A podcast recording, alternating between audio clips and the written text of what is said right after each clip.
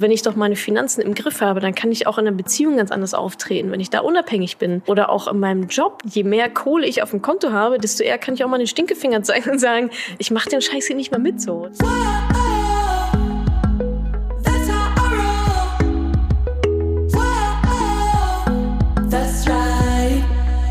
Hallo, liebe Podcast-Hörerinnen und Hörer. Ich heiße Elisabeth Kraft und ich bin Wissenschaftsjournalistin beim Fokus. Die Frau, die ihr eben gehört habt, heißt Natascha Wegelin. Natascha ist eine ziemlich erfolgreiche Finanzbloggerin. Das Besondere, ihre Tipps richten sich gezielt an Frauen.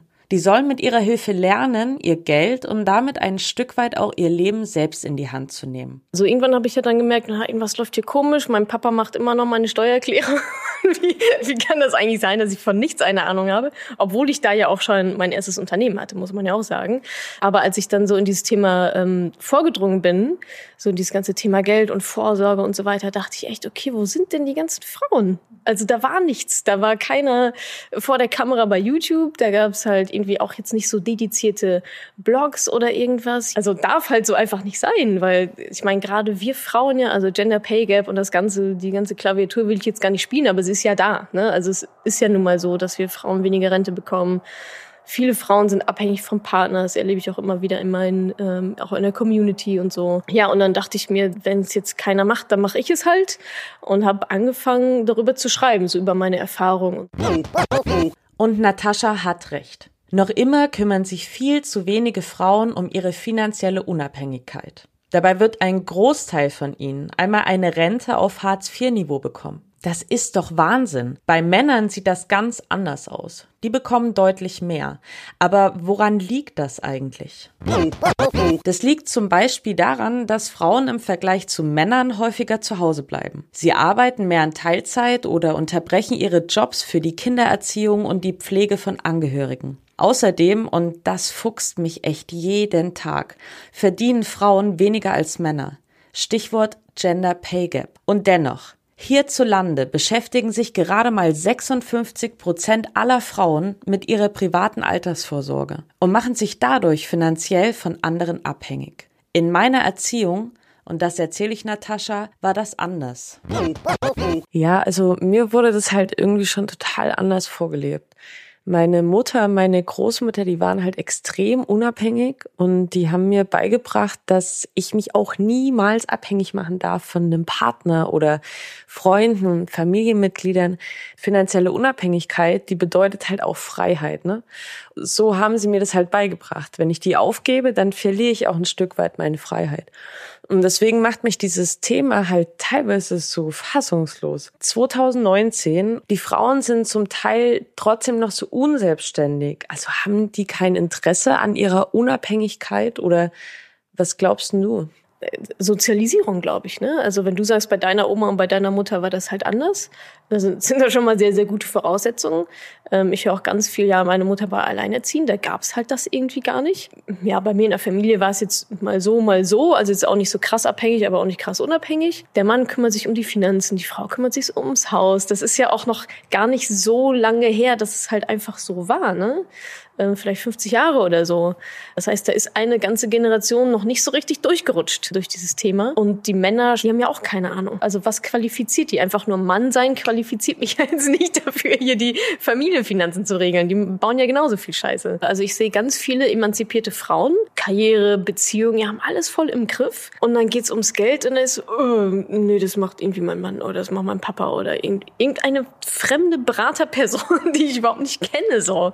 Und dann aber da geht's dann immer wieder in dieses Männliche rein. Ja, das ist, ist irgendwie nicht und kann ich nicht und nach und Mathe und so. Also wenn ich doch meine Finanzen im Griff habe, dann kann ich auch in einer Beziehung ganz anders auftreten, wenn ich da unabhängig bin. Oder auch in meinem Job. Je mehr Kohle ich auf dem Konto habe, desto eher kann ich auch mal den Stinkefinger zeigen und sagen, ich mache den Scheiß hier nicht mehr mit. So ist auch das Feedback von, von vielen anderen Frauen, die diesen kleinen Berg mal erklommen haben. Das gibt halt so viel Selbstbewusstsein auch für die anderen Lebensbereiche, dass ich glaube, dass es auch lohnt, da als erstes anzusetzen. Wir können uns das nicht oft genug klar machen. Altersarmut ist schlimm und sie nimmt uns am Ende unseres Lebens die Würde. Und Altersarmut, die trifft Frauen viel häufiger als Männer. Ich jedenfalls möchte mit 67 auf gar keinen Fall jeden Cent umdrehen müssen. Das Problem verdrängen nützt also gar nichts, denn das betrifft uns alle. Deshalb möchte ich von Madame Moneypenny wissen, wie kann ich mich denn nun vor Altersarmut schützen? Mit der gesetzlichen Rente oder doch lieber mit einer privaten? Genau, also der eine Baustein ist ja erstmal die gesetzliche Rente, wo ja so ein bisschen die Frage ist, okay, wo wird sich das jetzt so hinentwickeln? Vor ein paar Jahren war es ja schon noch so, dass das Ziel der gesetzlichen Rente war, Lebensstandard zu halten. Das ist jetzt ganz offiziell nicht mehr das Ziel der ganzen Geschichte, weil das System halt einfach gerade auf den Kopf gestellt wird. Und also darauf würde ich mich auf gar keinen Fall ausschließlich verlassen. Und auch die Rentenbescheide, die man so bekommt, vielleicht steht da was von 1000 Euro drin oder so, ja, aber die sind auch alle nicht inflationsbereinigt und mit 1000 Euro wirst du dir in 30 Jahren nicht mehr sonderlich viel, viel Wohnungen leisten können zum Beispiel. Der, das zweite Ding ist dann sicherlich nochmal eine andere Form der Versicherung, der Absicherung. Das kann eine private Rentenversicherung dann sicherlich auch sein. Wenn es dann aber um mehr als Grundsicherung geht, kommt man tatsächlich eigentlich um andere Vermögenswerte, Immobilien, Aktien und so weiter eigentlich nicht drumherum. Vermögenswerte sind mein Stichwort. Denn bevor ich mich mit Natascha getroffen habe, habe ich einen kleinen Kassensturz gemacht. Ich wollte wissen, ob ich finanziell wirklich so unabhängig bin, wie ich glaube. Oder geht da noch mehr? Und ich habe eine Aufstellung über meine Vermögenswerte und Schulden gemacht. Kurz zur Erklärung, das soll mir ja praktisch vor Augen führen, wo ist jetzt mein Startpunkt, wie sieht das gerade bei mir aus? Und ich dachte echt, ich stehe gar nicht so blöd da, obwohl ich natürlich, ich weiß, welche Schulden ich habe. Das sind bei mir ein Studienkredit, der relativ hoch ist und eine Kreditkartenrechnung, die unfassbar niedrig ist, aber ich habe sie bisher halt trotzdem irgendwie noch nicht abbezahlt. Genau, das habe ich ja auf so einem Zettelchen gemacht. cool. Und ich bin offensichtlich verschuldet. Also offensichtlich verschuldet. ich ja, ich habe nicht so viel Geld, wie ich dachte. Ich erkläre das kurz. Meine Vermögenswerte sind recht überschaubar bei 3.100 Euro. Meine Schulden hingegen bei ungefähr 6.600 Euro. Mhm. Also sind praktisch doppelt so hoch wie das, was ich eigentlich besitze. Ne? Mhm. Aber ist das was, was mir jetzt Angst machen müsste? Also da würde ich mir jetzt gar keine Sorgen machen. Also viel, wie viel verdienst du und wie viel kannst du quasi pro Monat hier quasi reinstecken in die Abzahlung. Aber so ein Studienkredit, der wird relativ günstig sein, wahrscheinlich KfW oder so. Das ist ja, ist ja lächerlich, lächerlich, also sehr, sehr günstiges Geld. Angesichts auch deines jungen Alters, dein Hauptvermögenswert bist eigentlich gerade du. Bist deine Arbeitskraft und du wirst immer Geld verdienen und auch immer mehr Geld verdienen. Und dieser Studienkredit wird immer weniger werden und das also ne mein Studienkredit wäre den halt nicht so also das ist jetzt nichts äh, ist jetzt nichts nichts Schlimmes oder also blöd sind halt immer Konsumschulden so weil die sind halt teuer irgendwie Fernseher für 5000 Euro oder so das ist halt das ist halt blöd weil es halt meistens viel Geld kostet aber ähm, das sieht für mich jetzt nicht so aus als hättest du dein Leben nicht im Griff. Also alles easy. Wichtig ist glaube ich aber einfach dass man irgendwo anfängt und mit dem Status quo arbeitet. Ähm, was habe ich jetzt, was, was wünsche ich mir jetzt für die Zukunft? Und auf dem Weg dann weiterhin anpassen kann. Dann ist, glaube ich, eine Typsache, okay, will ich es jetzt wirklich effizient haben oder möchte ich lieber doch äh, noch mal ein bisschen mehr wissen, anstatt also ne, ist man eher so der vorsichtigere Typ und sagt, ich will viele viele verschiedene Meinungen haben, was sicherlich auch ähm, nicht verkehrt ist. Man darf natürlich aber nicht den Fehler machen, dass ich auch ganz häufig ist so dieses Analysis Paralysis. Ne? Ich lese jetzt mal noch zehn Bücher und ich frage noch mal zehn Berater, ähm, weil ich mich nicht traue zu springen. Ähm, also auch da alles, was mit Geld zu tun hat und auch wenn es dann auch ans Investieren natürlich irgendwann geht, ist doch alles ein Prozess. Ich habe immer das Gefühl, dass da sehr viele an so kleinen Hürden dann den Kopf einziehen und denken, ah, dann mache ich es jetzt lieber irgendwie gar nicht und ich weiß nicht, was mein Ziel ist. Dein Ziel kann auch sein, einfach mal 25 Euro pro Monat zu sparen und zu investieren und zu gucken, wie es wächst, um da mal so reinzukommen. Ich würde so viel dafür geben, hätte ich zehn Jahre eher, eher angefangen, definitiv.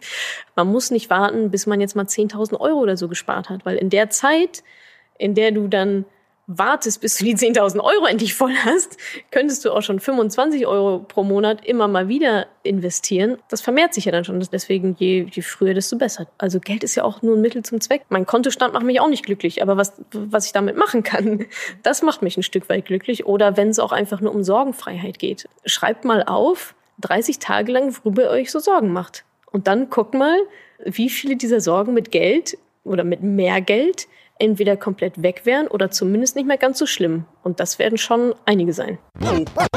Wenn es darum geht zu sparen, wissen viele ja meist gar nicht, wo sie anfangen sollen.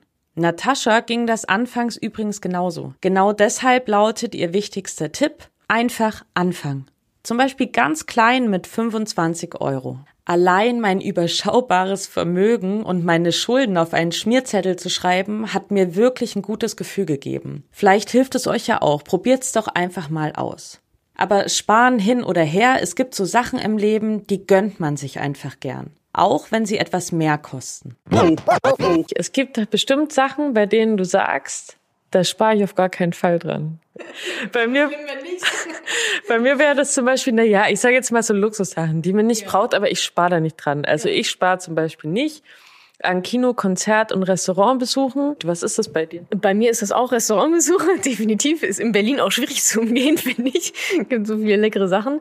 Ähm, Urlaub, Reisen und Technik. Was ist deine Vision wenn du so in die nächsten zehn Jahre guckst, wie gehen dann Frauen mit ihren Finanzen um?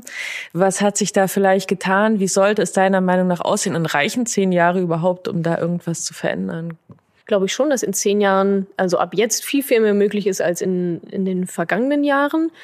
Und meine Vision oder mein Wunsch wäre einfach, dass Frauen also erstmal genauso gut bezahlt werden wie Männer. Das wäre für mich schon mal so eine äh, ein Thema. Ich glaube, da sind wir auch auf einem guten Weg. Noch so super viel zu tun, aber ist, auch da glaube ich geht es in die richtige Richtung. Und ich sage mal, was jetzt so die die privaten Finanzen angeht, ja, würde ich mir halt wünschen, dass die Frauen nicht so zurückstecken und alles so hinnehmen und sagen, ja, das, das ist halt so und das war bei meiner Mama schon so und bei meiner Oma und so diesen Status quo so hinzunehmen. Das sind ja auch Änderungen, die, die kommen ja von unten, weißt du? Also ich bin jetzt nicht jemand, der sagt, ja, ich warte jetzt auf die Politik und die sollen doch jetzt noch mal was am Rentensystem ändern und die sollen doch jetzt noch mal irgendwie Frauenquote und so weiter. Da, also das interessiert mich alles ehrlich gesagt überhaupt gar nicht, weil da habe ich keinen Einfluss drauf. Ähm, davon will ich auch nicht abhängig sein, darauf will ich nicht warten müssen. Und deswegen ist es ja aber eigentlich so, so cool, dass dieses, dieses private Finanzen, das setzt ja an mir an.